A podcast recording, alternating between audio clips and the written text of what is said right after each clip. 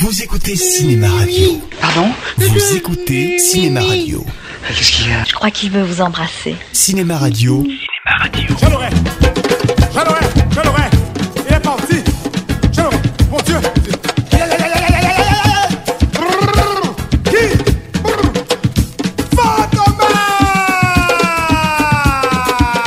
Louis de Funès ou l'art de la grimace cinématographique. Il décide tout bonnement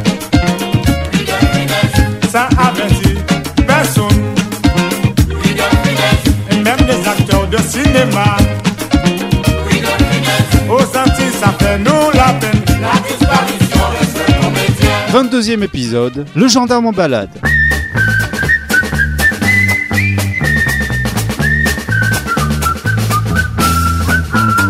Entre les deux expérimentations entre guillemets de Corbert, De Funès revient à la saga fait sa gloire dans le but de renouer un peu avec le public, plutôt distant depuis deux ans. Et c'est donc le quatrième épisode du Central Press Universe, à savoir Le gendarme en balade, sorti le 28 octobre 1970 et toujours réalisé, ai-je besoin de le préciser, par Jean Giraud. Louis de Funès, on se laisse aller dans la gendarmerie nationale. Ah oui Louis de Funès, interviewé par l'ORTF sur le tournage du Gendarme en balade.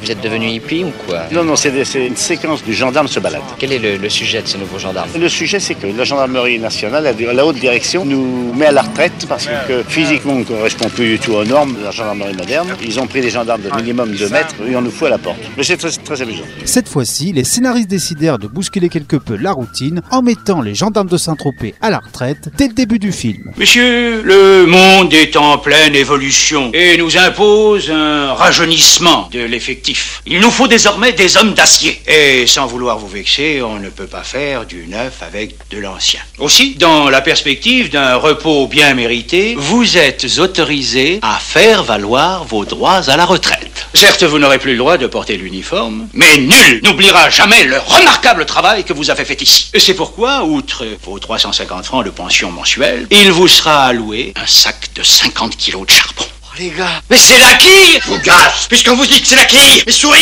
Souriez tous C'est un ordre des ordres maintenant. Et voilà donc Ludovic Cruchot contraint à son corps défendant de jouer les gentleman farmers dans la luxueuse propriété de son épouse Josepha, alias Claude Jansac. Mais vous payez pas ça Non Je veux préparer mon bain moi-même. Moi-même. Ah, payez pas ça Je veux tourner mes robinets moi-même, mon eau chaude et mon eau froide, tout seul, voilà. Arrêtez, je vous donne là Arrêtez Arrêtez pas Ludovic Oh bah non, vous dites que garçon, Il Ludovic me hait Il me hait, celui-là la bonne, vous n'auriez peut-être pas dû Elle me hait aussi. Elle m'empêche toujours de faire mon lit. Tu sais ce que c'est? Elle me hait. Heureusement pour lui, il a l'opportunité de quitter cette prison dorée quand son ancienne équipe vient l'avertir que l'un d'entre eux, Fougas, est devenu amnésique. Celui-ci est joué une fois de plus par Jean Lefebvre, qui malgré ses conflits passés avec la prod et De Funès, a accepté de reprendre l'uniforme du gendarme. À la condition cependant que ces séquences ne se retrouvent pas cette fois-ci dans la corbeille du banc de montage. Il est là-bas. Allez, on y va tous. Le choc pourrait être trop violent, Cruchot. À vous de jouer en douceur. Alors, mon petit Fougas, on reconnaît pas son petit tonton Cruchot Mais fous-moi la paix, je te dis que je te connais pas Mais regardez-moi bien, je ne vous rappelle rien, ça et tout ça, regardez par là, ça me rappelle rien. Et puis ça, la paf, ça vous rappelle rien. Ah, Je peux pas, je suis amnésique. Alors je vous emmène, on va retrouver la mémoire, nous. Non mais vous n'êtes pas dingue, non Nos visages ne vous rappellent rien Oh, ah, lui, lui, je l'ai déjà vu quelque part. Vous l'avez vu, où ça? À la télévision.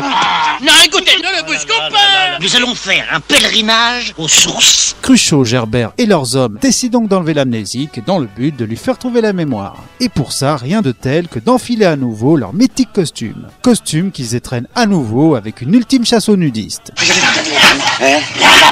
Je vois rien. Bon, alors tenez, juste là. Là, je regrette pas le dérangement. Alors, alors Mais alors quoi? Le déclic, faut que je le déclic là-dedans, il y a un déclic Mais quel déclic Mais enfin, vous vous rappelez ce que vous avez fait ici Ça y est, ça recommence. Je vous dis, je me rappelle de rien du tout. Bon alors, déshabillez Allez, déshabillez-le Les souliers, la cravate, la veste, la chemise Le pantalon Bande de sadiques, je dis. Le slip À poil Mais ce port illégal de l'uniforme va entraîner l'équipe dans de nombreuses mésaventures, notamment dans un camp hippie, 70s oblige. Je t'aime, je t'aime, je t'aime, je t'aime. Oh, je vous aime. Mon adjudant. On est venu chercher la voiture, mon adjudant. Je t'aime. Oh, si vous me le dites, il vous faut quatre jours.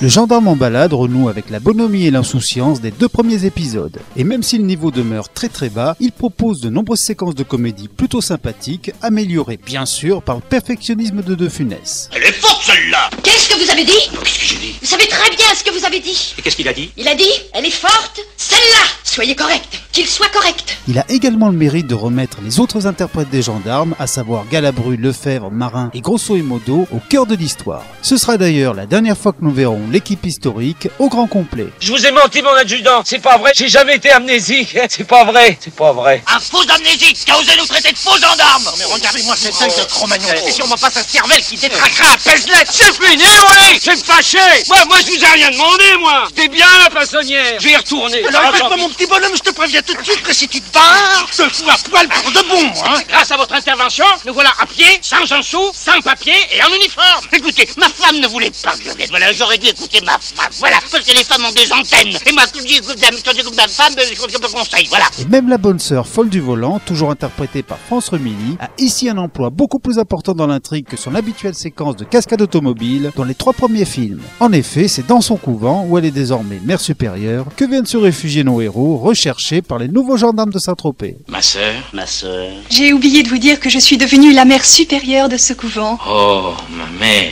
Ma mère. Vous savez, ça me fait plaisir de vous revoir comme ça, de film en film. Nous aussi, ma mère. Nous venons d'apprendre que cinq de nos pensionnaires manquent à l'appel. Ils sont peut-être perdus, ils vont revenir, ils sont égarés. Nous sommes d'autant plus inquiètes que l'on prétend dans le pays que vous recherchez une bande de faux gendarmes qui rôdent dans la région. Ah non, pas du tout. Non, taisez-vous. Pas du tout. Non, taisez-vous, Cruchot. Non, non, mais la ferme. C'est le contraire. Mais ça suffit. Non, mais alors. Même la dernière partie, toujours centrée sur l'action comme dans les autres épisodes, devient cette fois-ci assez amusante par son aspect volontairement débile. En effet, Cruchot et Gerbert doivent cette fois-ci désamorcer une énorme bombe dans un restaurant. Bref, une séquence complètement what the fuck et assez réjouissante. Que personne ne bouge Tricard avait raison, c'est la T80. À déclenchement retardé. Mais il faut chercher un spécialiste. Inutile, on n'a que 4 minutes. Silence, silence C'est un engin nucléaire sensible à la moindre onde de choc. Que personne ne bouge. Vous vous y connaissez Oui, passez-moi une petite fourchette à huîtres. Première du box-office en 1970, cette quatrième aventure de Cruchot permet à De Funès de renouer en partie avec le succès, même s'il demeure beaucoup moins important que celui du premier épisode, du Cornio ou de la Grande Vadrouille. Je vous raconter l'histoire du petit chaperon rouge. Je vais raconter à toi parce que lui, il écoute pas. hein. Le petit chaperon rouge avait une mère c'est-à-dire une grand-mère, qui vivait dans la forêt. Le petit chaperon rouge, il dit Tiens, je vais aller fêter la fête à ma mémé. Je vais lui porter un pot de beurre avec une grande galette de confiture. Avant, il raconte le loup. Le loup, un loup. Le.